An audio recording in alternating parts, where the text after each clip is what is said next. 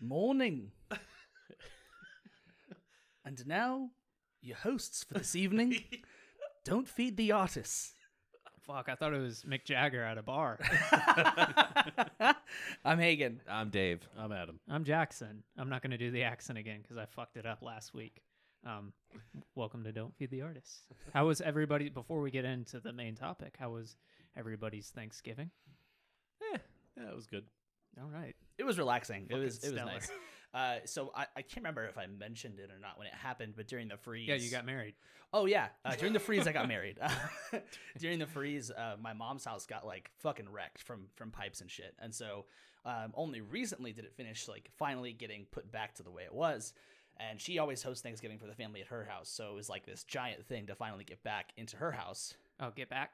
Yep. Did y'all do a ribbon cutting? No, no. Instead, when I got there, there was still stuff that needed to get put away, and, and so like I, I, but but she was she had the Alanis Morissette documentary on, so we got to watch that while we were finishing like cleaning everything, and she had done most of it, but I just did like some lifting and kind of just tidying stuff up, and then we just like chilled and and uh, I very very intentionally um, put on on so my mom has like an Amazon like Prime Fire Stick thing, so I very intentionally put it on that and put Spotify on with Foo Fighters on loop all day, and my cousins could not figure out how to put football on.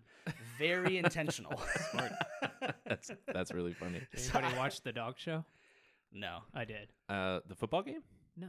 Oh, I was like, what's it? I don't. No, there's a dog show Yeah. after the Macy's Day Parade. Oh, okay. Oh, every that's year. right. I don't know anything about football or dog shows, so I just assumed you were talking. Dog show is actually fun to watch because is. it's just like at one point it is like people being snobby about dogs, but then at some point it is also like they there's things like uh the English bulldog won best of breed for its uh category, and uh, I didn't realize this, but like most of you, you think of dog shows of like they have to be extremely you know um, trained and very uh, docile, but uh, this English bulldog was falling asleep on the stand, and then they had to pick him up to run. And then when he was running, he did one of those like shakes where he like shook himself awake, where he's like, "All right, I guess I'll do it."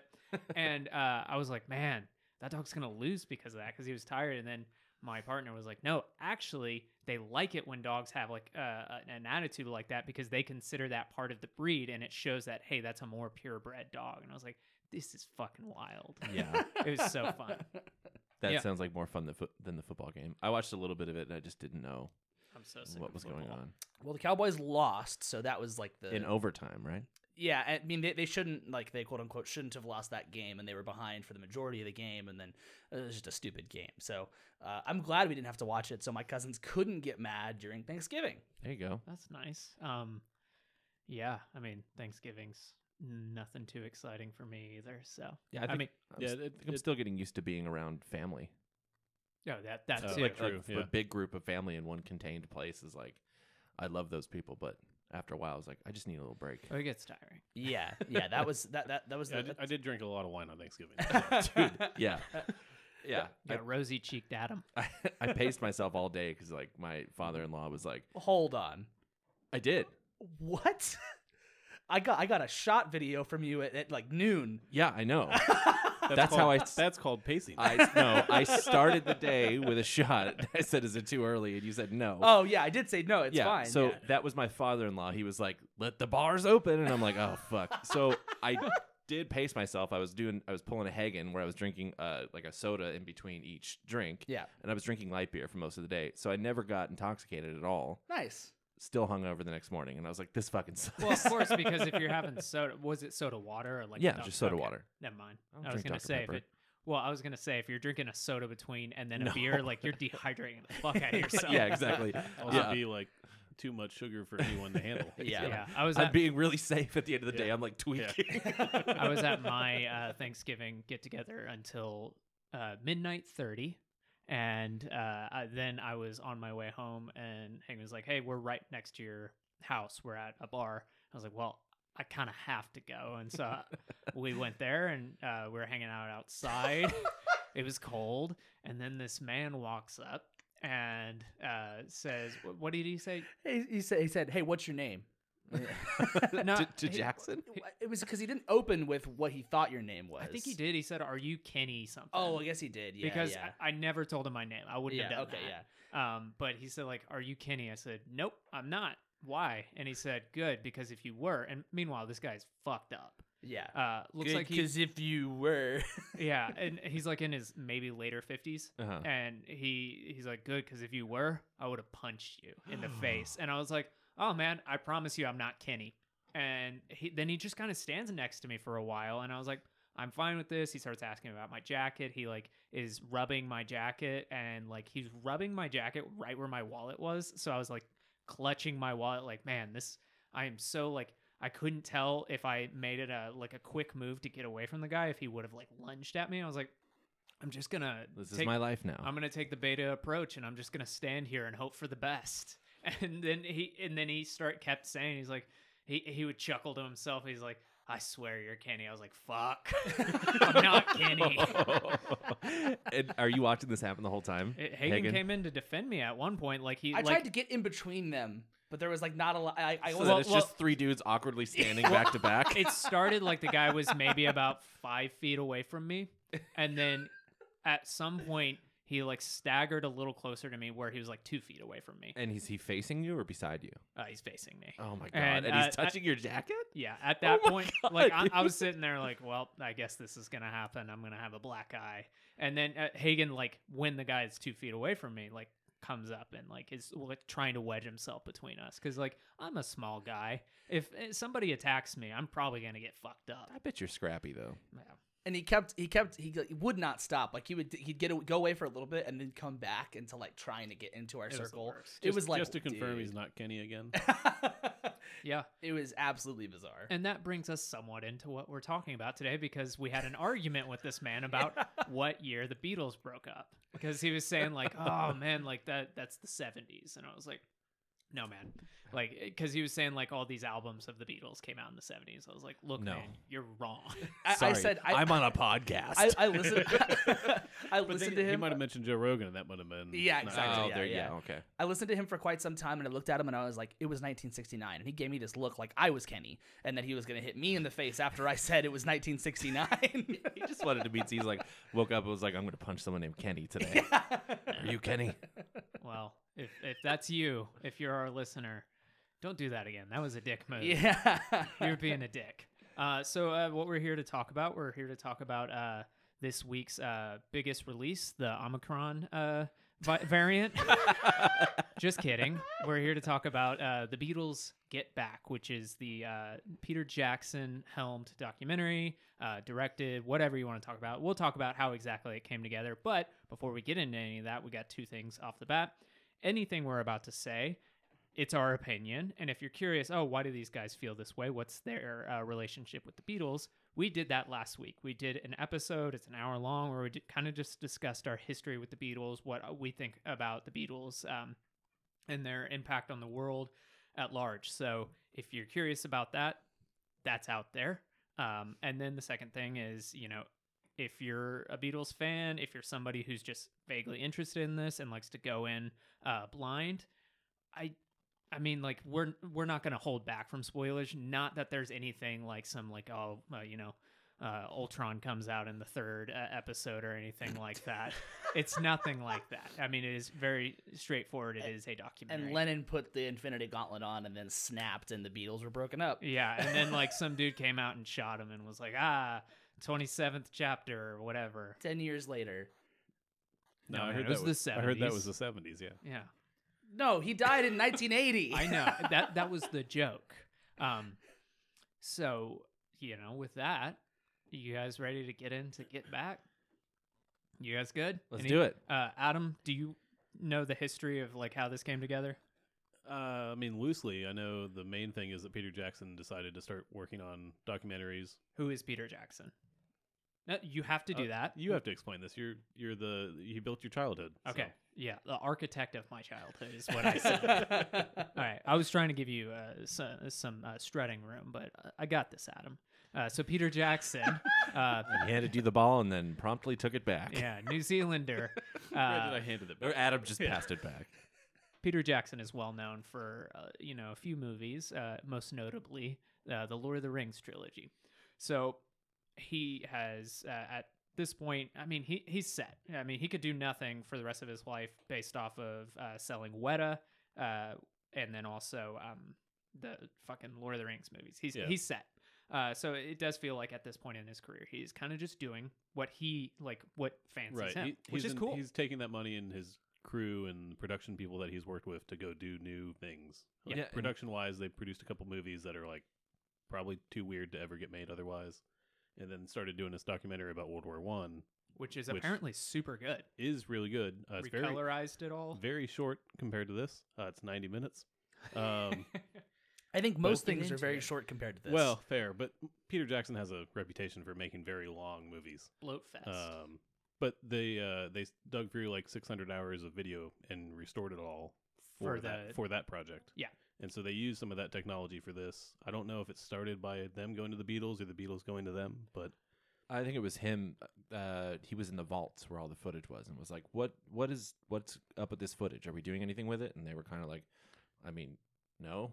And he's Yeah, this 'cause is it is- it- Apple Productions. yeah, Apple Productions. It, it is important to mention that Peter Jackson is a very outspoken, lifelong Beatles fan too. So Yeah. he had an interest in doing this. He collects a bunch of things, so who knows why he was there. That the is one place, thing but- that I want to. We don't. I don't want to answer it now, but I do want to posit that question of like, do you have to be a Beatles fan to make something like this, or is there someone like, you know, an up and coming director? I could see like if you're not a Beatles fan, you you could you would have to like take the opportunity of like, well, this will get my name out there, but someone like Peter Jackson who doesn't need to do this, he doesn't need the name recognition. Would someone like that who's not a Beatles fan do you think that would help out? And we can think on that. I mean, right off the bat, I think as long as your motive is to tell the truth, Yeah. then and and you have the time to do your research on the events leading up to that those those recording sessions and stuff, then yeah, I think so. Well, that and the time to like dedicate to digging through all these hours and hours of video. Yeah. because they, So- they went through about 60 hours of video And 150 hours of Yeah. audio. to, Yeah. to produce this entire thing. And then another thing that uh, they didn't really say this in the documentary, but I read about it is that they so traditionally I, I don't know if most people know this, but that little clicker at the beginning of uh, movies, the the the thing where you say action and slam the top shut. The reason they do that is to sync up the audio and the visual, so you have that loud that that clap noise, and you know, okay, that's where we uh, we see them clapping it together, and we hear the clap. That means we sync them up.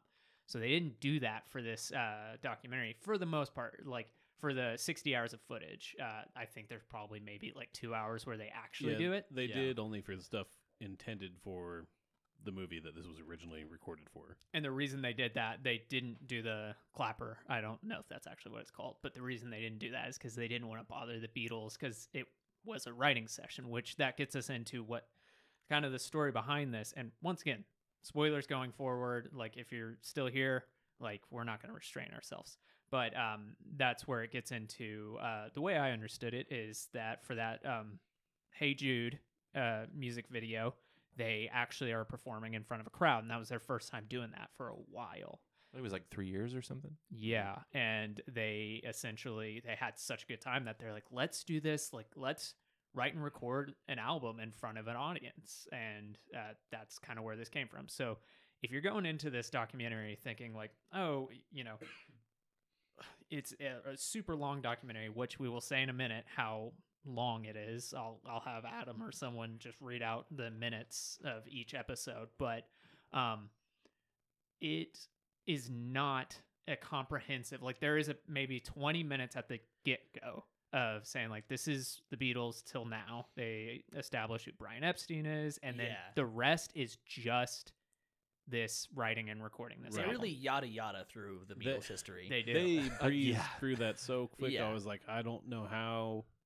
I don't even know what the point of this was. Like, I mean, like he- it was it was good they- context, but it was still just like, and the Beatles did this, this, this, this, this, this, this, this, and now we're caught Right. up. Yeah. Well, and for- here's four hours of rehearsal. For the Yeah. most part, I didn't like. I agree with you guys. I was like, that wasn't necessary. If you're watching this, you know this. But there was one part where they explain who Brian Epstein is, and if you don't know who that is, they mention him in a discussion later of like, oh, when Mr. Epstein passed away, uh, and I was like, see, if they hadn't discussed Right. that, I wouldn't have known that. Like, I The- vaguely knew who Brian Epstein was before this. there's parts of that like introduction area, which I think is even maybe less than 15 minutes, maybe 10. Maybe. Yeah. It was very short, especially in the whole scheme of things. But I, it's important context for some of the things. But then when they're talking about like, oh, they released this album and they did this movie, you're like, yeah, but I mean, people know that if they're watching this. Yeah. So it seemed weird to even bother. Maybe But- as it's as like a previously in the Beatles.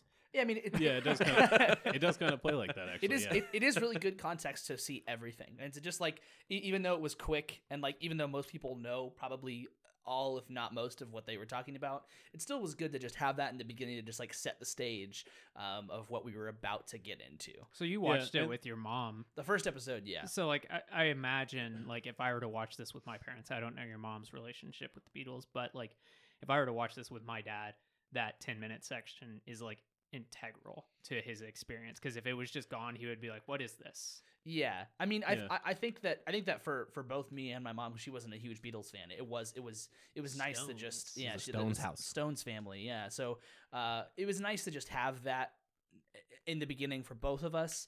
Um, it- nothing could have prepared you for what was to come, Jesus. but it was it was it was definitely nice to just have this whole like, and here are the Beatles, just quick kind of thing. When it does provide good context too to um the like you know they'd gone on tour a bunch, then they stopped touring, and that's why this project was so you know significant.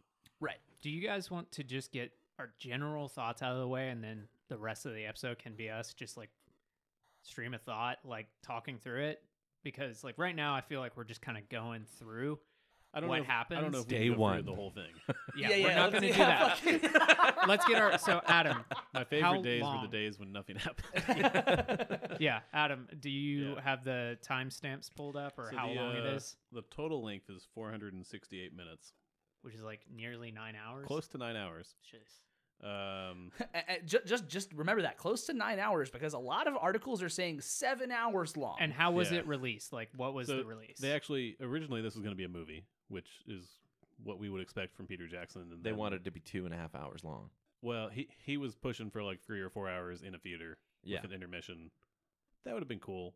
no, it um, would not. But I, th- I think when he pitched it, when he pitched it, they they were like, we really wanted to be two and a half hours. Yeah, right. And I'm sure like, I'll they- try. Yeah, I'm sure they did, but he, he was didn't probably try never at going all, to do man. that. His first rough cut was 18 hours long. Yeah, which, and maybe that would have been fine if they broke that out into a TV show with hour long episodes, maybe for 20 weeks or whatever. but you know, it, it it's weird because it was released on Disney as a mini series with each episode coming out every day, and each episode is longer than most movies. and I don't want to get to the bottom of this, but I know I didn't come up with this idea to watch the whole thing.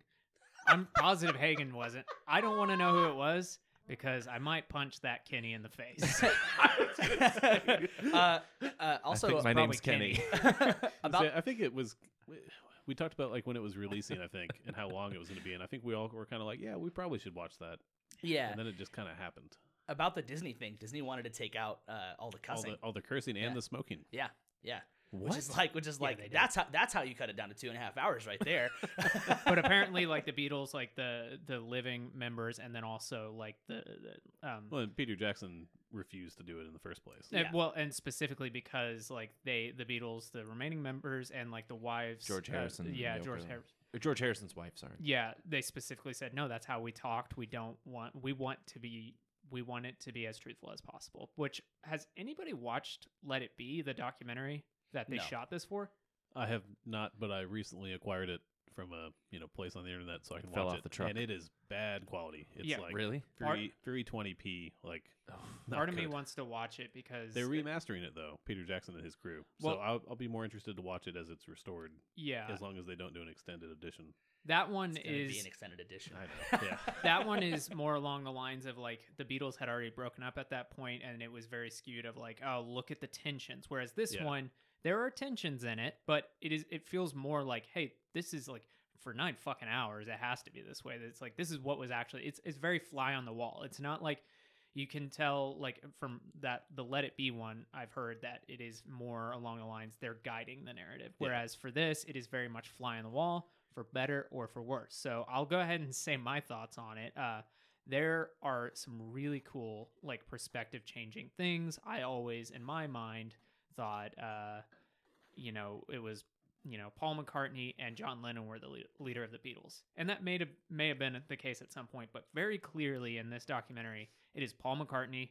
Lennon should not have had any writing credits for some of these songs, and Paul McCartney's a big ol' asshole. And I was just like, But- it's perspective But he's he's in charge, very And, uh, clearly. reluctantly too. He said he doesn't like. Be- he's like, Right. I don't like being the boss. yeah, But it's been like this for the last couple of years. Yeah, he doesn't like it, but you know, someone's got to after do it. And, after I mean, Mr. like, Epstein died. Yeah. I think- he's like, we didn't have a guiding force. I think that he probably doesn't like it, but he also probably is like someone has to do it, and then also he wouldn't re- he wouldn't keep doing it if he really didn't. yeah, like he, it. he definitely There's enjoys it a little some bit. part of him because, and sorry to cut you off, Jackson, but uh, like he, I totally agree with the the the songwriting thing. Like there, there's clear. Like you could see the vision in his head of how each song is supposed to go, and the fact that they don't see it that way is like a fucking offense to him sometimes Yeah. and and it, it reminded me of in Sound City when uh like Paul McCartney comes in and writes that song with with Dave Grohl and he and Dave's like man I wish it could always be this easy. And Paul's like it is. He's like, it is. yeah. And and it's like you think about that and it's like yeah if if if everyone just has to listen to what Paul McCartney says it is that easy. But when you're like four best friends who are like tired of having to listen to this clear like genius but from your perspective equal like it's it can get frustrating So it, it's just like there are so many perspective changing things. It's really cool as a musician to see some of stuff that we're going to talk about in a bit. But like overall, I thought to myself, okay, if I like, I remember I wasn't super in on this uh, documentary when I heard about it. I love Peter Jackson, not a huge fan of the Beatles. And then I saw the trailer and I was like, actually, this looks super cool. I'm a sucker for any type of like uh, how the, you know, whatever's made, uh, how the sausage is made uh, when it comes to music. So I was like, okay, cool, I'm gonna watch this. And then I thought to myself, and then we said we're gonna do do it for this. So I committed and I did watch the whole thing. But then I thought to myself, would I have organically liked this more if I had been able to pace myself out? And I think the answer for me is no, because I think what would have happened is I would have watched the first hour of that first episode and said, fuck this, I'm out, and would have never picked it back up again. So, you know, take that for what it is, but we'll get into like the details of like, you know, perspective changing things that like what I thought of as a musician was super cool and what I know Hagen thought on the opposite side of that hated it. But like, Dave, what were your thoughts So on that? the album before this that came out, I think it was Abbey Road or the, the White Album. Well, hey, let this. By the Well, way, I was completely confused by this. I So was Abbey say, that's Road, important to clarify this. yeah, Yeah, Abbey Road came out. It- was so, released. Yeah. before Let It Be. but, but it, it was, was recorded after recorded Let after. It Be. So I had this perspective that this was like, oh man, this is their last time recording together. That is not It's the not. case. Okay. Because like when uh, Ringo's doing that, have you heard my Octopus song? yeah. I was like, wait, y'all y'all already released that. What do you I- mean? I- have you heard? That? I that? did think that was like So I looked him it up. being a jackass, I being think- like, "I've written, I've written a song." This they, is my they song." recorded Abbey. They recorded this. Uh, or sorry, Let It Be was recorded in January and a little bit more in April, like just a couple pickups. and then they were done in May, right? In February, they record Abbey Road. oh, okay. Well, I think I think it was the White Album. They're originally going to record the songs from the White Album. That was what the Right. TV movie thing was for. And then they did like like Jackson said, they did the that song in front of the crowd, and they were like, okay, well, let's write uh, 14 new songs.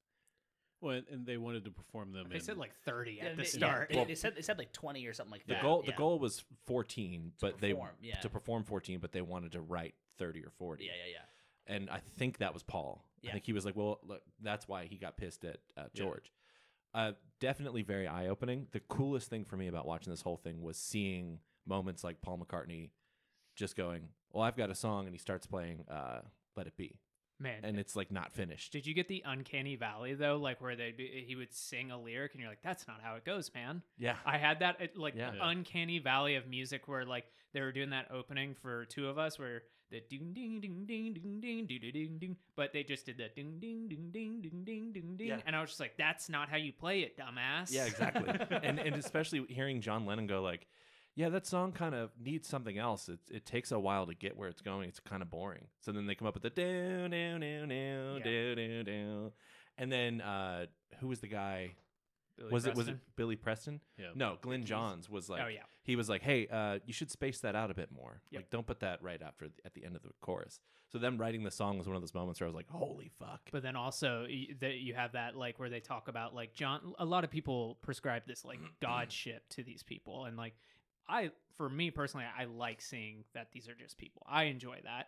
I understand why some people wouldn't. Well, and it's Um, it's interesting too that it's not just the four Beatles doing everything. No. Their you know producer and everybody else who's in the room is contributing and helping shape these things, which is Even just cool to see. assistants, Yeah. Yeah. assistants are like, oh, I don't like that.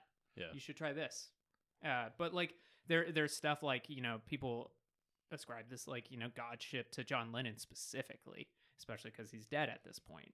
Um, he, you know, people say like, "Oh man, listen to this guitar riff. This is what he's meaning by that," or "Listen to this lyric. It's what he's meaning by that." But there's one part in this where he says something. I forgot. I forget the lyrics, so I, I apologize. But like, some I think Paul's writing a song, and then um, John goes, "No, change it." Uh, a mind could uh change, or like only a mind could uh do that. And he said that makes it sound more psychedelic. And I was like, "Oh man." There's no subtext. There's no subtlety to that. It is literally him just being like, "Man, wouldn't that be trippy?" I th- think that's where he was at. And like uh, George Harrison had like his spiritual advisors. At, Oh yeah, at, no, was it George Wickingham? Harrison's friends. his friends. Yeah. They were just like sitting in the corner on pillows and stuff. And It was like that they were all just going in such separate ways, except for Ringo. He was the one that was just like, "I'm gonna play the entire time I'm gonna get drunk. I'm gonna get you guys drunk. fight. while you guys fight." And then He's, he was drunk the entire time. He, He- wasn't pretty drunk much, yeah. Like look, if you look at his eyes, they were just so Yeah. sunken in the Yeah. entire and it was time. like, "Anybody want tea?" And Ringo's like, "I think I'll have a beer." yeah. Yeah. the best scene is when they're in the third episode when they're sitting there talking about like, "Hey, are, are we gonna do this performance?" And Ringo goes, "I I've just farted. farted. I've just farted," and I and actually have a nobody, screenshot of that. yeah, no, no, yeah. no one says anything. But then, uh, and then nobody responds to it, and he just goes, "Sorry, I just thought, you know, I don't want to just sit here and then you guys smell it, and like, uh, I'm just sitting here not saying Yeah, anything it's about it." so And then Paul literally turns around and wa- and Paul turns around and walks about six feet backwards, and then turns back to continue the conversation. yeah, yeah, yeah, and he's like fighting off a smile. It's so fucking funny. That's probably my favorite part of this. So, Adam, you go. Hagen, you're gonna be last. I mean, there's a lot of good moments in here, both things that y'all mentioned, like seeing the songs come into formation and where they kind of started is cool, but it gets a little repetitive hearing some of that over and over and over, and and uh, it drags like pretty terribly in the middle. Like if this was a maybe six hour thing that they split into six episodes, I think that'd be a lot more interesting because they could have edited around some of those po- points where it drags. Because the end is cool with the rooftop concert, that was cool to see. Um, and then like them, you know, leading up to that is obviously it's it's interesting enough, but it's man, it's long. So But like, I mean, like, I- think we've we said it's three episodes, two hours and like forty minutes first episode, three hours for the second, and then like two hours twenty for the last one. But like, I found myself on that third episode. I was like, I've seen all this, like a majority of this footage for the rooftop Yeah. thing. So like, I severely checked out at that point, especially when they play Get Back like three times. I'm like, I get it. I think the, I know the song, dude. the editing that Peter Jackson and his team did for that rooftop concert was interesting, at least to me. 'cause Oh they, yeah, they were the, showing the the, police multiple, officer. Well, yeah, multiple camera angles, and they were showing what's going on downstairs and mixed in with what's on, you know, up, up on the rooftop. getting Have the you seen reactions like the from actual, crowd. uh, the one that they released? Uh, Probably the not. rooftop no. It's like 20 minutes, I think. Yeah. It's very digestible. So I was And I would completely say, ready for yeah, that. And then this it goes on is- for like 40 minutes. This is the full thing, so it's 40 minutes. Yep.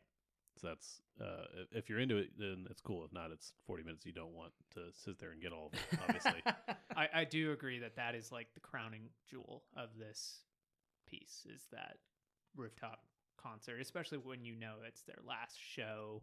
Um, right. yeah, pretty cool. So, Hagen? Yeah, I mean, I think I think overall, I would say that there like there were moments I was watching it that I was like, I'm like, what? Why would I complain about any of this? This is fun. And then like um, something would happen, and I would get back into this like I I'm having a panic attack while I'm watching this. This fucking sucks. So there was a tweet that I read that was, um, if you didn't have, uh, if you weren't triggered by the first episode of this Beatles documentary, then are you really a musician? Uh, And can we unpack that? Because I know what you mean by that. yeah. So Go ahead and explain it. so it, it doesn't it happens some more like some like in the in the second episode a little bit but the first episode is a lot of them just like uh, uh, writing and rehearsing and it, it, so is the second episode but the first episode is a lot of this this dynamic that you see in every single band and every single rehearsal and it's really hard to watch sometimes um, it's not hard because it's like whoa they're fighting this is so uncomfortable it's hard because it's like it's not just how the sausage is made it's that i've made that sausage and i don't need to see i don't need to see the, the most famous band in the world make the same fucking sausage And you're not saying here like, oh, I could make no, a no, Beatles no. song. What you're saying is, I've experienced this. Yeah. This is trauma. yeah it's, like too it- many cooks in the kitchen. it's it's it's this whole thing of like it's this whole thing of okay i have been in ringo's position where it's like drummer sometimes doesn't know what to do and just walks away and is just silent and also just playing while someone they're like trying to figure shit out i've seen a, a lennon type sometimes where he just can't help but fuck around and ha- can't help but like I'm sorry. I'm so, also I'm sorry, Dave, for calling you Paul McCartney last week. After that, after watching this, I was like, oh, I have to apologize to Dave. Dave, And- you're much nicer than this man. I, I, I can't I, like like I, I've seen I think I think there's actually been a moment where each one of us uh, as musicians has been a McCartney type where we have taken control over rehearsal and we have seen or a songwriting session Yeah. and have seen the way a You're- song is supposed to You're go. just like it's a C chord. You can't have a G in the root. Sorry, I'll get him one day. uh, but uh, it was an E in the root. No, it wasn't. I wrote the C song. chord with a G in the root is literally my favorite chord. Me too. Then why'd you stop me? it Move was an on. E. It was in the It was a moment. G. there was that whole part. I'm in the not trying to come after you, man. the, come before him. There was that whole part in the Fucking Kenny third over here. in the third episode where where they were asking Billy Preston what like chords they were playing. He's like, uh, "Is if it's a C and a E?" And I think Billy's looking like, "That's not what you're playing." Like, No, no. 'Cause- and then he's like, "Oh, but a C and an F sound real good together." He's like, I've done that thousands of times. yeah. It's Uh, George sitting there. And I thought about that like whenever that was happening. I was like, I guess what I need to put myself is in the mind space of like, this is 1969. They can't look up what Right. they're doing. Like Yeah. it- he they he's literally like, is this an E7? And like for me, I would just Google E7 piano chord. yeah. But like for them, they're like, well, this guy toured with Little Richard. He he knows. Well, and Yeah. they, they've talked about driving to different cities to to go to a guitar player's house that knew certain chords. yeah. yeah. Hey, let's go. We have to drive, make a three hour drive to so so and so's house to see a seven sharp nine chord. Like, what's that voicing? Yeah, they, uh, well, and in the first episode, I guess when it was when they were writing "Get Back" the first time, they kept playing that sharp nine, and they're like, Yeah. they're like, uh, I think didn't I, I think Lennon says it's it's quite antiquated that chord is. No, that was George. oh, George said yeah, that. he was, or no, no, yeah, it was Lennon. Yeah, he was like, that's an old chord. Yeah. And Paul's like, yeah, it's like fashion. It's just not in style anymore. I looked at my mom and just started screaming. No Yeah. words. I was just like, this is so fucking frustrating to watch. and George Harrison was like, it's a chord, man. I mean, what are you talking about? But then, so like what you're talking about, Hagen, the way you just, and this is how I understood it after you and I talked, uh, you know, when we were trying to have me not get punched in the face. Um, but the way you explain it to me is like, man, right now you're a musician and like you, that is your job solely. That is all you do. And you are trying your best to get to ascend to the highest level. And like, that will be the only thing you do. Um, but you see this and the Beatles are what most people associate as like that that's the peak of that's the peak of the mountain. That that's it. And you look at it and that's so frustrating to see. Oh my god, even if I get it there, like it's the same shit. They're Yeah. talking over each other. We do they're, that now. They're, they're playing over each Some- other. Some, of that, and then they don't. At some point, seem to understand like how someone's doing something, and it's Yeah. like, but you guys are like the experts of all this right There- now. there at your time, like George is playing like uh I, I think it was George, but like they're in Apple Studios at one point and like uh he, they couldn't get the PAs to work inside the room and George is like I've been playing the wrong chords the whole time. And I was Yeah. like, and you didn't say anything? You didn't say, "Hey Paul, what chords are you playing?" He's just like, "I couldn't hear myself in the PA, so I just kept playing the wrong chords." Yeah, because George Martin came in and was like, uh, hey, George, can I help you with that? what are you doing? He's like, oh, I can't hear myself, man. I've been playing the wrong chords all the time. That's good. Uh, yeah, it was. It, it's it's just this thing where like the like the only difference between uh, their rehearsal and songwriting session and the rehearsal and songwriting sessions that we have is they have assistants who bring them lunch and to bring them their drinks, whereas like and we who have to write go, their mumbled lyrics. Yeah to write down all the like like whereas we're like okay so we're done writing let's go get lunch we'll come back and then we'll Yeah. like we'll keep working. Uh and it's it's it's definitely at points very cool i think honest like there were points where i was like this is is really neat to see how they're getting there. And then you get past that point like i said and i start to see like i start to see another a moment that i've experienced which is, uh, most musicians have in those rehearsal settings experience and it's like fuck! I hate this! I hate this! This is so like th- this just makes me feel uncomfortable. This is so weird. So I, I do want to come to McCartney's defense, especially at the was it Wickingham? Is that what it's called? Wait, no, twink, Twinkie. Twi- Twickenham. It Twickenham, So- Twickenham, yeah, Twickenham? Yeah. Anyway, he, when he was there, he was like, "Hey, like we we gotta at least get 14 songs done."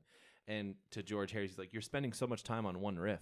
Like, just cut it out for now. Let's get the parts down to all these songs, make it way simpler, and then we can make it more difficult." I think. I think both perspectives are valid because one, the the rest of the band was like, "Hey, we need to figure out this song," and then Paul McCartney was like, "No, we need to move on to another song because we're just going to keep playing this song wrong." I think both are valid. yeah, But the yeah, the problem is they weren't all on the same page. No. And then Lennon's over there doing whatever he's doing at that point. In the first Just- episode, he was barely there. yeah, I, I think I, I think that like the thing with McCartney that I like bothered me the like the reason I, I got so upset with McCartney and maybe I'm like just uh, uh I, I maybe this is some weird complex I have in my head but I was like I've I've done this shit I've I've been this asshole in the room before and I've gotten up from behind the drum set and walked away and then like I fucked off like Ringo but also sometimes I've gotten up from behind the drum set in a rehearsal and have stood there pointing at guitars and basses going yes no how about we do this instead Or did like you have the same vernacular as a da-ba-bum, ba-da-ba-bum, bum? You got to do that.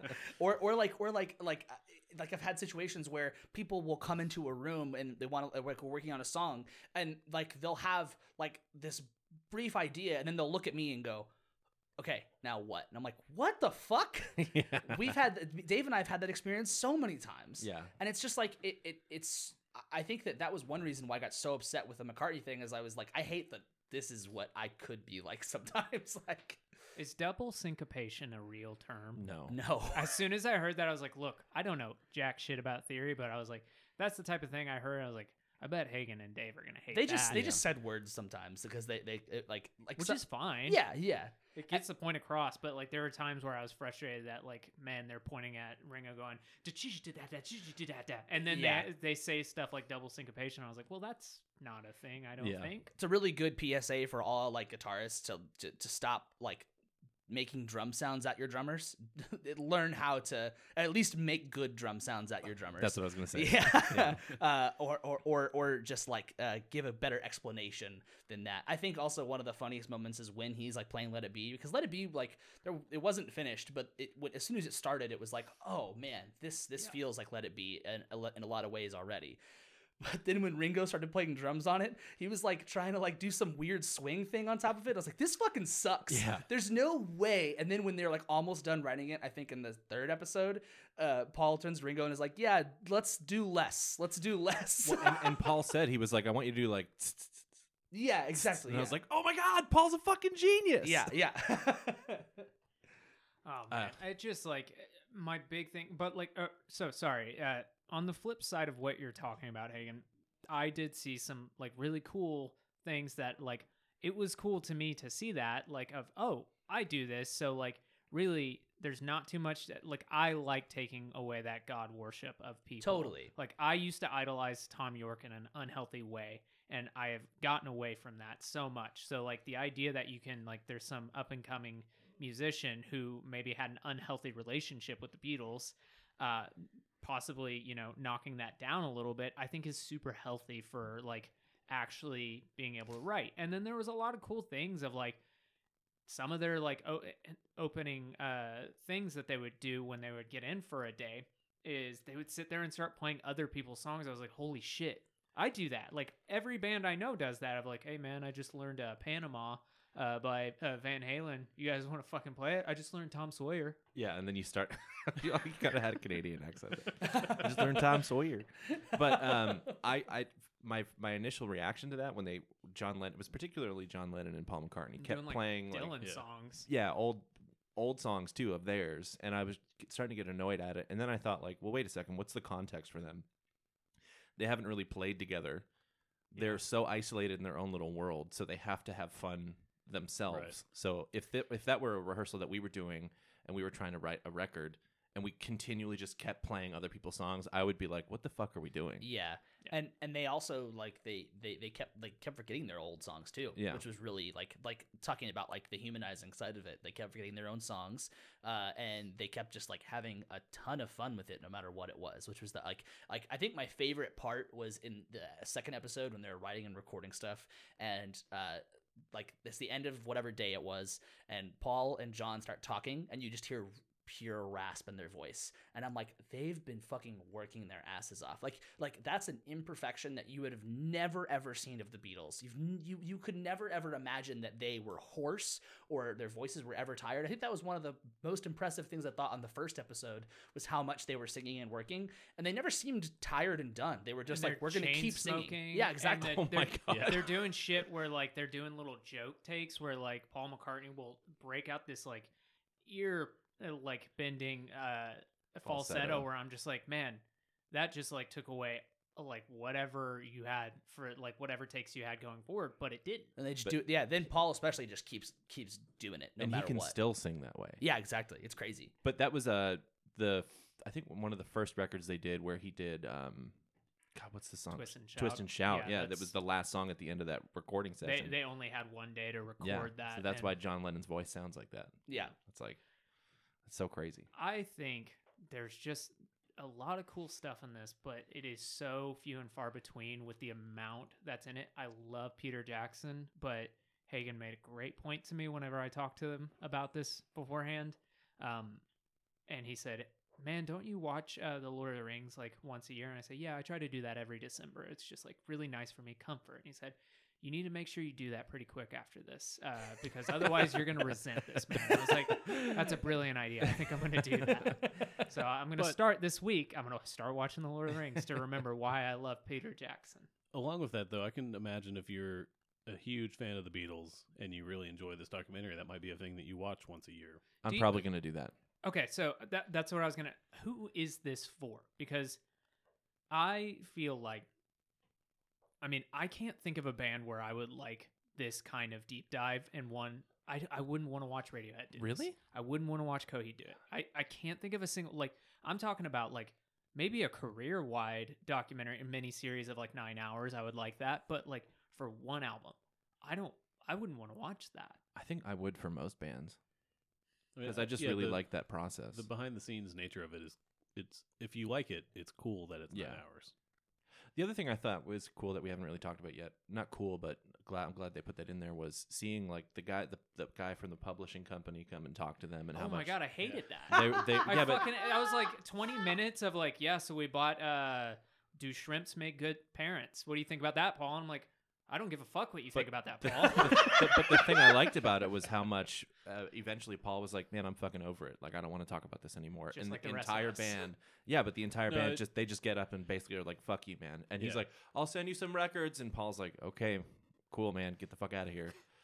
and like all the people around them were constantly trying to be like, "Where are we going to do the concert? Where are we going to do this stuff?" And they're That was like, "We got to one figure thing that out." I thought was kind of cool because I I never really like knew the story behind how that didn't happen, but it it's like crazy because they're like, oh, we're gonna go perform like in front of the pyramids, and you're like, what the fuck? Yeah, like they were they were the most useless group of people trying to decide So where to, fucking where to perform. Like it was like like the, the management's like, where are we gonna do this? And they're like, oh, what if we tried to do it in Parliament and got kicked out? And they're like, ha ha ha ha. And they're like, no, really, that'd be Yeah. fucking punk rock. It's, it's like, a combination of like you could tell that they were like agoraphobic in the sense of like we don't want to leave London, we don't want to leave. Right. I- I- but then it was also like then they'd say shit like the pyramids. I'm like, oh, well, you can't like you got to pick something, dude. Yeah, Yeah. I, I I love that they landed on just like what if we did it on the rooftop of this building? And Paul's like, oh my god, That scene where they tell DePaul and put him in slow motion. It's Yeah. like Yeah. Glyn Johns and Mal. They're they, t- like they take away like they they have no because uh, he's super stressed at that point. they take away the um the sound so all Yeah. they they put up a text that says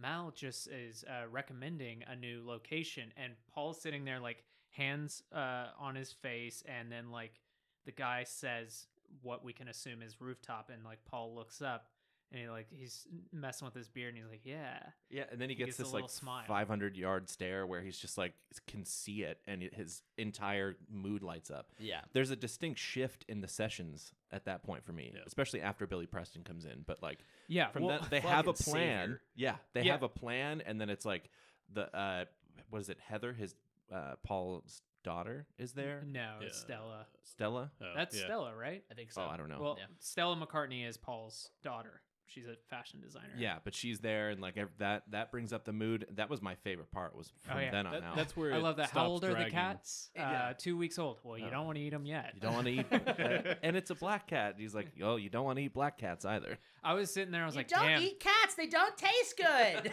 I like it was killing me, like seeing so much shit that John Lennon does, where I was like, oh, I do this to my niece. Like I just perpetually fuck with her, and I was like, fuck, no, I can't be this man. Yeah, I But it- to my like- too. it, it was you know when billy preston came in like you could tell like george had quit at that point and was back in the band which we didn't mention like and he like to drive home the point that like halfway through one of the days george just gets up and he goes well i'm leaving and they're like what do you mean and he's like i'm leaving the beatles i think i'm done and he puts his stuff down and then he walks out at lunchtime and then they come back from lunch and they're like i think george actually isn't coming back and they you can tell the band is confused that like well, we don't know. Let's wait. And then they get to the next day and they find out, oh, like, yeah, no, George isn't coming back. And to drive home the point, they had a uh, clipping from George's diary that says, left the Beatles today around lunchtime, went home and took a nap. Yeah, yeah. He just stands up, but I think he says something along He the lines says, of see like, you around the clubs. "See you around the clubs." Yeah, but it's like he's like, "I think I'll leave now," and they're like, "What?" He's like, "I'm leaving the band." Yeah. It's- And it like was they, so cavalier. they couldn't casual. tell. Yeah, They- they- but then like uh, so like at that point in the second episode, they get him back, and then they like they don't say this outright, but one of the stipulations must have been like, "Hey, we're going to Apple Studios. This is going to be more relaxed than it has been." And then Billy Preston comes up, who like Billy Preston had played with Little Richard and uh, met them in Hamburg while he was playing with Little Richard. So like really good friend. Like when you have friends that are like uh, who have been around since the formation of your band, like that that's something that you just can't break. It, Yeah. Like it, it is like a childhood friend for bands, for musicians. I mean, I know we all have that. Um, so like Billy Preston comes in, they're like, "Oh, you want to play some songs?" And like it's completely organic. They're just like, "Hey, you want to play?" And you're right. The the the spears just lift up as soon as he's in there. You can tell Billy Preston is just like, "Man, I'm playing with the Beatles." He doesn't Yeah. even know he's going to be on the record. He's just like, "I'm playing with the Beatles." He's just smiling, and you can tell everyone else is like, "Oh, we get to show this guy what we're doing," and they they start lifting up. And I was like, "This is wonderful." it's also funny too how uh, George Harrison keeps mentioning John or uh, Eric Clapton before he quits. Yeah, And so at one point in Apple Studios, John Lennon's like, "Let's get Eric Clapton." yeah. And it's like you fucking assholes. it's like really stab the knife in and Yeah. twist it around. That's a great point. I didn't even think about that. Yeah. Uh, I think I think to go back to what you're saying, who is this for? Um, I think that this is like this is meant to be for everyone because I've seen Yeah. a lot of people post that like who just aren't Beatles fans. This is like the best documentary they've ever seen, and I'm like, and I'm like, listen, good for you. I'm not gonna yuck your yum here or anything, but um, man, a, like a nine hour long documentary is like the best documentary you've, and it's and it's like of like the substance that's there. I read I read a Have you post. seen a that- Ken Burns documentary? I read a. I, I read a post that said that right when I heard the part where like I was I think it was episode three where they're like, "What'd you have for breakfast this morning?" I was like, "This is the best documentary ever." What? Sorry, I was late, fellas. I had to eat breakfast. yeah.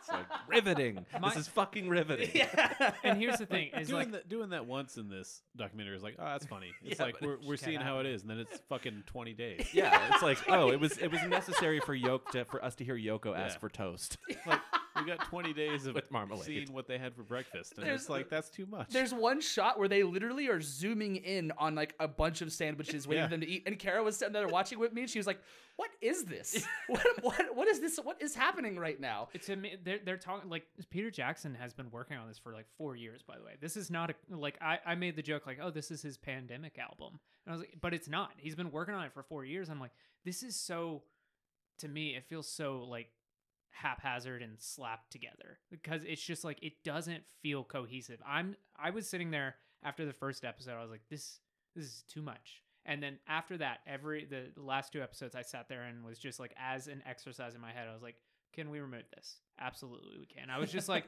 I was editing it in my head, and I was like, "Okay, so why do we need this whole scene of Paul McCartney reading the tabloid? You could, you While could get John a, Lennon's playing. I, you I can get away sort with- of enjoy that the first time No, they did you can't. and then they do it a bunch of other times. and that's what I'm saying is Yeah. you can either do it once all the way through, or you can just do a couple selected right. uh, sentences from it. But they do the whole fucking article. And I was like, "Yep, now you could trim it down here." Um, it's just like I mean, it- I- I think some of that is going day by day as their like structure for the story was a mistake in a way 100%. Yeah. because most of these days look the same. Yeah. It all blends together. They could have easily just foregone having any like historical accuracy in terms of like this happened right before this and the next day or whatever. But- and just made that in a you know here's the sessions at the first place and here's the session at the other place and then here's the concert. There you go. But that's the thing is I think also who it's for is not necessarily a certain audience, but just the course of music history to redirect where it left off from those sessions. I think that I they think it corrects a lot of stuff. I think that they think this is for everyone, but who this is truly for is the Beatles super fans. I don't think it's for anyone else. And like, like my dad, uh, he loves documentaries and will occasionally watch a music documentary. And he told me like there was one about the Bee Gees recently on It was- HBO. I it's think, really good. and it's super long, right? Yeah, but I would strongly recommend it. And my dad watched the whole thing. And he was like, "This is incredible." And I was like, "If my dad watched an hour of this, he would lose his Catholic mind." well, I, I mean, so I think that it is for Beatles super fans, but the amount of people that I've seen like fucking praising it. But like for example, like I, I like I saw a post that was like I broke down and bawled during the rooftop thing from I know a Beatles super fan, so I know that it's definitely for them. But like it's this thing where like everyone is watching it and everyone is saying it's fucking amazing, and I it's one of it's it brings the question. It brought the question to me that was like. Is, is it just because it's the Beatles or That's what- because it's good? Well, I want to know for you, Hagen, is there a band that similar to this? Now, I'm not talking about career spanning. Like, would you watch a Foo Fighters documentary that's nine hours long of one album? It doesn't have to be Foo Fighters, but like similar style to this? Do you think? I, I would watch it, um, and, and and it would definitely like. do you I- want it though? I don't want it. Um, I I, don't I know. think it'd be a it'd be a stretch to imagine it would be the best documentary either, just because I it might be the best like nine hour documentary, but I don't. That's obviously not the best documentary as a result of well, just and being let's nine take hours. let's take time out of this equation, right? Because it's a mini series, right? So it's not just a nine-hour yeah. documentary, right? There are amazing documentary series that are like however many episodes Well, long. right, all Ken Burns yeah, has done. Ken Yeah. Burns. nine-hour Civil War is like eleven hours, right? Right, but So- they're broken up into clear, you know, pieces of like what eleven episodes or Yeah. something for that. Yeah. So if you remove time from the equation and just make it like like uh, uh, let's say it's Time about- is a construct, man. Thank you. Uh, and just make it about any band. Let's say Foo Fighters, for example. Like I, I, I would watch that because I love the Foo Fighters, but I, I also like would begrudgingly watch it. Like I would, I'd be watching it because I love the Foo Fighters. If it was like some, if it was let's say Zeppelin, I don't know if I'd watch that. And I love Zeppelin. Fuck like that. Yeah, no, I wouldn't. yeah, I would. Give me, all, give, me, give me all of it. I'll watch it. and any. like i'm not docking it it's No, of just like course. for me i watched this and like man i was so frustrated by it and at the end of it like my like i watched the first episode really intently and then after that i was talking to my mar- partner about it i was like i just like this is making me so frustrated and she as i was finishing the last episode yesterday uh, she kind of walked up. She could tell it was wrapping up. She's like, "So, how do you feel now?" Like she was expecting me to, at the end of it, be like, "You know, it was a lot of work to get through it, but I'm really glad I watched it." And I said, "I feel the fucking same." And she's like, "I'm so sorry." Like she could tell that I was frustrated about it. I was like, "I got everything I needed to get out of that within an hour and a half." Well, yeah, Yeah. and we had five days to watch nine hours of footage, and I, we all had busy week. Probably did busy not help. weekends. it didn't help, but that would not the- have changed my thoughts on this. Right, if I yeah. watched this over three weeks, Well, I would still feel the same. The official Yeah. like release strategy for it was one episode a day, What- which feels like of a lot. Yeah. Like, It I could have know, been one I know episode what a week. What happened is like Disney wants to own that weekend of like people discussing media. Is you know they're going to talk about this. and it Haw- worked. I came out earlier the week too. Yeah, Did you like at like uh Thanksgiving or anything that you're doing? Did you talk about it with people? Not really. Okay, I, I mentioned did. it. Yeah, I mentioned it. I watched it. I, Yeah, well, no, to my I- partner's I mentioned fam- I was watching it, but yeah, Yeah, no, it, it was it was brought up because my a lot of my family likes music, music documentaries, so it was brought up, and because we were watching the Atlantis documentary earlier, so it just kind of just naturally came Look, we up. get it. You watched a good documentary. We didn't. I saw Sorry. that. I saw it. It's Uh, funny. Yeah, but like you know, they succeeded in that. Like I talked to my partner's family, who like they're like, yeah, no, we're not going to watch that. Why'd they do that? And I just was like explaining it to them, and I was like, I mean, does this appeal to you guys? And they're like, absolutely not. And Yeah. so yeah, yeah, But then, but then someone's gonna be sitting on Disney Plus and going, you know, I, I like the Beatles. I, I I do like the Beatles, so I'm gonna I'm gonna watch it. I'm Yeah. gonna watch it. and that's what I'm. That's the, that's where it comes into that category where I'm saying they think this is for everyone. I've done the same thing uh, where I've like saw saw a like I, I think it was uh who's the uh, guy the Mississippi Delta Blues who died like 21 years Robert Johnson. Yeah. There was a Netflix documentary on it and I was like I'm not a huge fan of Delta Blues but like I'm bored I'll watch it and I watched the whole thing and I loved it. But this is the type of thing that like I would have probably done the same thing organically. Just I'm like, yeah, I'll see what this is about, and then we'll be like, nope, I'd nope out real quick. Right. Uh, I I also wanted to mention the scene. Like, but that was the thing is that uh, if we could have edited it down further, there were a lot of really good gems in there. Uh, Yeah. uh, Do you think you would have enjoyed it more had it been more consumable? I think like three hours would have been like a sweet spot for me. Three hours straight or three hours broken up? Three hours straight would have been fine either Yeah, way, but. I think three hours straight would have been good. I, Because I feel like if they did either of those things, cut it up differently, lose the day structure that they had for some of the story, at least at parts of it, because it doesn't matter in the middle, like what day they're on, really. Here's what you do: you you have really I see this as three. Peter parts. Jackson, are you listening? Yeah. hire me, dude? Uh, This You're- is Jackson Jackson. your country seems pretty safe uh, right now to me, so I'd love to come. Um, here's what you do. Uh, I see this in like they really in the way they did it. It's like half and half. It's half at that uh, Twickenham uh, recording yeah. studio or the sound stage, and then there's half at um, Apple Studios in London. Here's what you do. You start. You have like an hour. It doesn't have to be clean hours, but let's just say an hour. But the first part of the uh, story is uh, first hour is in that sound stage, and then you have the second hour at the studio, maybe second hour and a half, and then you have it end with the concert. You can have it structured really safely in that way, and I think they could have gotten most of it pretty much the same. Yeah. And then release this as like a well, I'm Peter Jackson. Here's the big old boy cut. You just Right. yeah. because imagine what the extended edition of this is gonna be.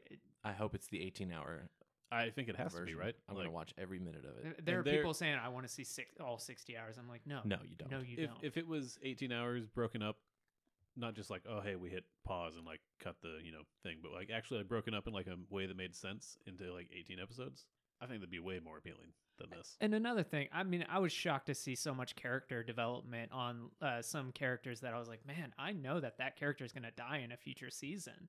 Like, I was shocked. It was a real Game of Thrones situation. I was like, I like, why are you spending so much time on this guy? it kind of changed my view on on Yoko though. I mean, I still I still I don't think understand she's that. an- annoying. I think all the screaming st- it's just not my mean, s- style. But Did you like It- that it when does- Stella, then Stella like, started Yeah. doing it. it was so cute. that that was the best part is Yoko's yelling into a mic, just doing like Yoko noise shit. And I don't mean like, oh, she is making noise, but I'm saying like it noise music. Yeah. um, she's screaming into a microphone and stella mccartney who looks like she's maybe like five ten at most uh, sees that and like a light bulb goes off in her head and she she runs around the room she first takes john lennon's microphone and is screaming in it like yoko and then runs over to paul sits in his lap and takes it and man You can hear John Lennon go, "Hey Yoko, look." She's like, "Ah!" I don't understand The- the perspective change uh, for Yoko. I like. I think that comes with most people at this point tend to agree that Yoko did not cause the Beatles to break Right. up, and I don't think that this documentary changes like how people view I that. think- I think that people already had that in their mind, and then they saw this and they're like, "Yeah, you're probably right." There, there is a little bit though. That's they, they. One of them, I think McCartney makes a joke about like, oh, in 50 years, people are gonna like see this footage and like go, Yoko broke up the band. Yeah. And it's like for sitting on an amp. right. Well, because it was the whole thing about like they didn't have anybody in the studio with them, right? Their significant others or anything, and then suddenly they did for this. Yeah. Which yeah, and she was obviously there. didn't help because she's just sitting around making sounds. And Do you think she was there for the Abbey Road? I don't know. I would I would I, assume. I would Yeah. assume so. Yeah. Yeah. It doesn't matter. I really don't want to dwell on like uh, the Yoko thing because I think that probably does get into you know some slightly racist and like uh, sexist It's- territory. It's, guaranteed sexist. Yeah. so yes. like I like it's one of those things where like I I find Yoko pretty frustrating as a person just because like her art is very like it is supposed to frustrate you. Yeah. Uh, but yeah, like if she didn't break up the Beatles. No, I Yeah. think I think they were just growing apart. I think Yeah, it's very absolutely. clear that Very- George Harrison was going a different direction. Yeah. He Uh, literally says at one point, like, "Oh man, like I write all these songs and I think about like who should I give them to?" And I was like, "Wait, fuck that! Yeah. I should write a solo album." And John's like, "I you don't see John's face, you see the back of his head, but I guarantee you, John's like, fuck, that was my idea." Yeah. yeah, I think they were going to break up anyway. yeah, Yeah. they yeah, definitely it, were. it seems very clear, even at the very beginning when they were like starting to go on this project of like, oh, none of us want to be here doing the same thing. Like everybody wants to do different things, and Ringo's just hanging out. Like, Can But- we? But when when John Lennon wasn't showing up that day when George had quit, they were still at the Twickenham place or whatever. It, you can and it zooms in on Paul realizing that the like coming to grips with Yeah. the fact that the band is probably done. yeah, yeah, that, was that almost got me choked up. that seemed like the point where he realized that, and then that's also it seemed like that was the point where he's like, I have to be the the adult in the room and like finish this. yeah. Well, and they keep making jokes about it that where like Paul's like, "Oh, let's frame the documentary of like in between each scene, you'll have like a uh, uh, you'll have a reporter saying like, oh, you know, earthquake and blah blah blah, and then at the very end, as the documentary is concluding, you'll have the last reporter be from like the BBC saying, uh, uh, the Beatles broke break up, and I was like, "Ah, they're so like Yeah, they're, they're done. aware. Yeah. It's Yeah. very clear. I, I- mean, I really like the the flower pot scene quite a bit. yes, that Dude, that that- is one of the best scenes. Yeah. That's kind of fucked up though.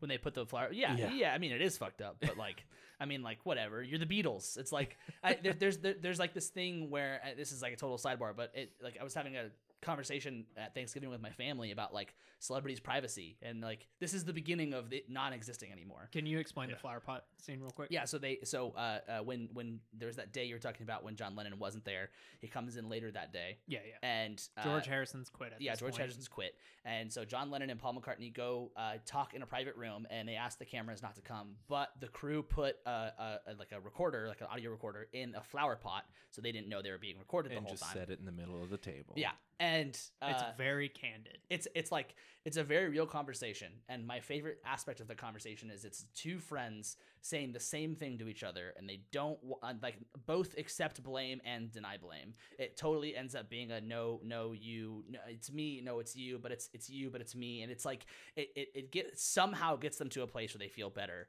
But it's a very real friend conversation. It is Yeah. the most humanizing scene of the whole thing and is specifically humanizing for John Lennon because Yeah. John Yeah. Lennon is very clearly a person as soon as the cameras are on him he starts getting silly and it's probably a defense mechanism and specifically if you watch the documentary when he's behind closed doors he's still doing it but not as much as soon as he gets on that rooftop is just like the joke guy and it's working Yeah. for him dude's and he- charismatic as fuck He's in character then, and he kind of lets that fall a little bit on this. It But- seems like his it really showed how insecure he was. Yeah, and Yeah. then the flower pot scene, I was like, he's not making jokes at all. Like this No. is John Lennon. Like if you could see his face, I I guarantee you, it's very, you know, stern and just very much talking to somebody he grew up with. So, can we title this episode "We Watch the Beatles documentary so you don't have to"? yeah. Yeah. I think i, I think I, I- I have one more question uh, for everybody which is um, who is the cutest Beatle i'm gonna i'll answer first quite easily paul mccartney especially with the beard. And he talked about it for such a long time. He's like what do you think i should do with the beard? And He then did- he he ended did up keeping it and it was great. yeah. yeah. Uh, yeah, I would have to agree. But at one point, uh, Ringo had quite the bulge. I think And yeah, I, I couldn't look at his bulge because his eyes were so sunken in. yeah. I, I think it's definitely it's got to be probably Paul or Ringo for me. Definitely not George. Adam. Adam. George had those like psychedelic uh, Yeah, the- boots, like the my UGG boots. goodness. Those Trying so killed hard. me. Yeah, McCartney's a good pick because he he's doing a really good job with the beard. The beard's and then great. he's Yeah. so proud of it. It's kind of funny. Yeah. like Yeah. And he's just a fucking great songwriter. yeah, Yeah. I, I liked it when they asked people on the streets, like, "Oh, which one?" Uh, like there was those uh, Oh, two yeah. girls, Girls? standing in front, and they're like, "Oh, so uh, what do you think about Yoko and John?" They're like, "We don't give a fuck." And and they're like, "Well, then why are you here?" And they're like, "We just want to see Paul." And then Paul walks past them, and as he's walking in the door, he kind of does one of those like, "Why the fuck are these people out here?" And Yeah. they missed him Yeah. because the interviewer was distracting them. Yeah. he just waltzes right in. I was like, oh, those poor girls. Yeah, yeah. So uh, we watched it, so you don't have to. Do we want to talk about what we're listening to? yeah. I mean, like, really not much in between this. Uh, I, I, for one, um, one thing that I did not even know was coming out, uh, a band called Thank You to Scientists, which I've talked about many a times uh, before on here. Uh, they came out with a new EP called Plague Accommodations, which uh, it's a brisk four songs, 20 minutes, uh, really good shit. I mean, it's not like album of the year territory, but it, it's one of those things where uh, it was nice to get on uh, Spotify and just see, oh shit, there's a a band that I really like has new shit. But Yeah. other than that, like I've been listening to like everything that's come out this year because we're about to do our end of the year episode, stressing about that. That's uh, that's that's what I was gonna say. Is I I I, listened to the only new thing I listened to uh, was what you guys listened to the new Idles record, um, and I I did like it quite a lot. I was super Going around like that variant, dude. Yeah. um, but I've just been going back and really like hardcore listening to all the albums I loved this year because uh, getting ready for that for the final episode, I'm having uh, strangely a hard time like nailing down. Uh, my favorite, my favorite record. So it's been fun to go back and listen to everything because I like I forgot that the Foo the Foo Fighters record came out in January. Oh, yeah. Uh, Yeah, yeah, I didn't recognize that. yeah. because I, I made a list the other day of like 15, 20 albums, and I'm it's not even on there because Yeah. I didn't You realize got 15 what or year it is. 20? Just things that I've like listened to this year. I'm the same way. Oh, my God. I mean, like not 15 or 20 It's- of the best yeah, yeah. albums, but just like these 15 of to be those are not considered. top five, but it's like these are albums I remember came out this year and listened to. Yeah, Yeah, But I've, yeah, just, I forgot about Foo Fighters. Yeah, I've just been listening not to a the good sign. Beatles. yeah. That that's what I did. Like, even if I'm when I'm driving. I somewhere. tried that after the first Yeah. episode, I was like, I should listen to just let it be. Yeah, And because they then I- released a remaster. I Yeah, I did was like gonna- I got halfway through it and I was like, nope, I'm good. That's what I've been listening to this week is the four remasters that they've done for the 50th anniversaries of those albums. Yeah. Uh, the White Album, Let It Be, Abbey Road, and then Sgt. Pepper. Yeah. Uh, and the remasters are really good because they are, I'd say, substantially different in some of the, the mastering that especially comes across on the last two. Yeah. So I don't know if we mentioned, but each episode of that uh, series starts off with this title card that says, uh, "We poured through 60 hours of footage and 150 hours of audio," and that felt like a threat. that just felt like the biggest threat. And I was like, "Good God, please don't." I'm sorry. Nine hours is good. no, it, it felt a little like explaining about like here is why this is nine hours. Yeah. It's like we had to go through all of this, so now you have to go through some of it. Yeah. We went through 60 hours, so you don't have to.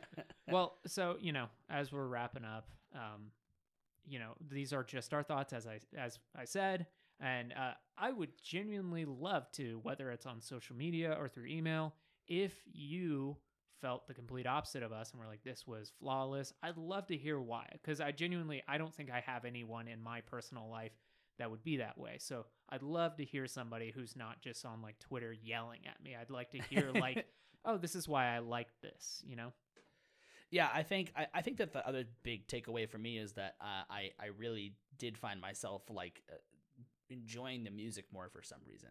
I don't know what it was. I didn't listen to them outside of the documentary. I'm saving that for another time because I'm pretty Beatles out right now. Um, but uh, I I like found myself going. I think I should try this again. And after last week's episode, I felt pretty good on like where I'm at with the Beatles. But now I'm like, oh. I think I think now is a really good time. I know everybody's probably doing that, but like I think now is a good time to go listen and see what I think. Have you ever had on like an album or just like music in general, uh, a song by maybe your favorite band or a band you really like on a record that you're like, oh, I really like this record, but there is this one song that I'm not too crazy about, and then you see it live and you're like, it just clicks for you. Yeah. Yeah. It's probably like that. I mean, that's happened to me on Coheed. Like, there's this one song called Hollywood the Cracked, and I was just like, whenever I heard it on the record, I was like, uh, it's not bad, it's not great. And then I saw it live, and I was like, I was like, holy shit, this is incredible. I think the other like big takeaway that I'll have that's partially positive and partially negative is that I think, like I said, uh, McCartney and Lennon's voices are kind of unbeatable. They have some genetic thing in them that just makes them like obviously they're good singers, but the fact they can sing for as long as they can and still sound like that, and McCartney still sounds that good today. There's something that's just magical in in their voice uh, that's that's just unbeatable. But um, I definitely, unfortunately, am going to sit in this place where I don't think Ringo is good still. like I'm, like I think that Ringo as a drummer is like, um, it, it it sounds like someone who has learned drums for two years and just doesn't is like just having fun jamming and like learned like heard a fun thing somewhere or like Paul was like, what if you did this? Um, I think that's probably the like the biggest like negative that I wish didn't happen from this is that I just still am meh on Ringo. I mean, I, I think he would probably agree with that to some extent. So, because there are points in this documentary where it's like he's very clearly just like not involved in writing some of these songs, and he's just there drinking and Yeah. ready to hit the things when they tell him to do. So, You guys remember the Grammys at the beginning of this year when he was there, and it kind of felt like they just shuffled him out, and Yeah. Billie So- Eilish so is there. he's, awkward. he's been doing that his whole life. Yeah, Yeah. what, did he, was say- what did he say? Where am I supposed to go? Yeah, where am I? Yeah. Oh, and the mics are still on. Jesus, I mean, like that guy's just lucky. Did you guys know? Um, so their original uh, like drummer or something like that, Peter Best of the Beatles. Uh, uh, he um, it, it- this was a guy, n- not the guy who passed away. Uh, the guy who basically he, I think he was the original drummer for the Beatles, and then uh, they had him replaced and years down the line when the beatles were already um, uh, established he released a record called best of the beatles as in peter best and it like charted That's because people great. thought this was back in the like it was a record Yeah, so that's funny. people great. thought it was a greatest hits album What That's a amazing. genius. That's amazing. Yeah. That's so good. Uh, well, anybody have anything else they want to say before I take us out of here? I'm proud that we all watched it. Yeah. Yeah. Yeah. And Thank you, gonna, Kenny. We're gonna watch the extended edition, right? Yeah. At least Adam and I are. uh, I'm I'm I'm very happy that we all watched it. I like I, I agree with Jackson. I think that I probably would have watched the first hour and checked out if it was just me by myself. But I'm glad that we all watched it and and got through it and now have perspective changes and um like more interest in the Beatles, perhaps. Right. Yeah, at least more like appreciation for some of the aspects of it. And also and also a lot of like a lot of uh, panic attacks. That was fun too. i guess i Um, i I can't agree with i'm glad I'm glad- backtracked on that real I'm quick. glad that I watched it merely for the fact that, like, you know, so many times, well, well, have you listened to the whole album? Have you watched my whole comedy special? Right. I'm Yeah. not transphobic. Um, I can now safely say, yeah, I've watched your whole fucking documentary, dude, and not good. I'll- I'll give him that. He's- and you he's- are transphobic, by the way. me. No, No, no, no, Dave no. Chappelle. Oh, Oh. I knew I knew that the, the earlier comment was Yeah. about Dave Chappelle, but you were looking at me when you said it, and so I was like, "What?" No, not you, not you at all. No one in this room that I'm aware of at all. Uh, I'm aware of. Look, man, I gotta have my Netflix money. so thanks for listening, everybody. um, uh, yeah, this has been fun. Um, glad that we did it. Um, if you haven't already, please hit that follow or subscribe button. It really does help us out a lot. If you're on Apple Podcasts, you can leave us a little five star review. That also helps us out a ton. If you're on social media, you can follow us at DFTA Podcast or Don't Feed the Artists. Um, and uh, we are doing uh, the, End of the the year? end of the year album. We're Uh, recording that in two weeks. I was about to say something about it, and then Dave put his phone in my face, and I was like, "End up." and And, it says sorry. I've just farted. We're doing that in two weeks, so if you want to uh, write in what your favorite album was, what uh, we'll give you a shout out, or if you just want us to consider it, uh, we'd love to hear from and you. we'll and we'll do some some posts on social media too. So if you don't follow us yet, make sure that you follow us on Instagram, DFTA Podcast. I'm sure that's where we'll put most of the posts. Uh, so follow us there. Um, and email us at your favorite album at don'tfeedtheartist.com to tell us your favorite album. You know who my that's favorite good. album is? Who? This Album. one. Oh, Guys, thank you. that was so genuine. wow. Um, I so was yeah. stressing about it, but now I know. uh, so yeah, thank you guys so much, and fuck off. Give me a towel. no, that's it. I farted. I faulted. Can we do this for uh, nine more hours, please?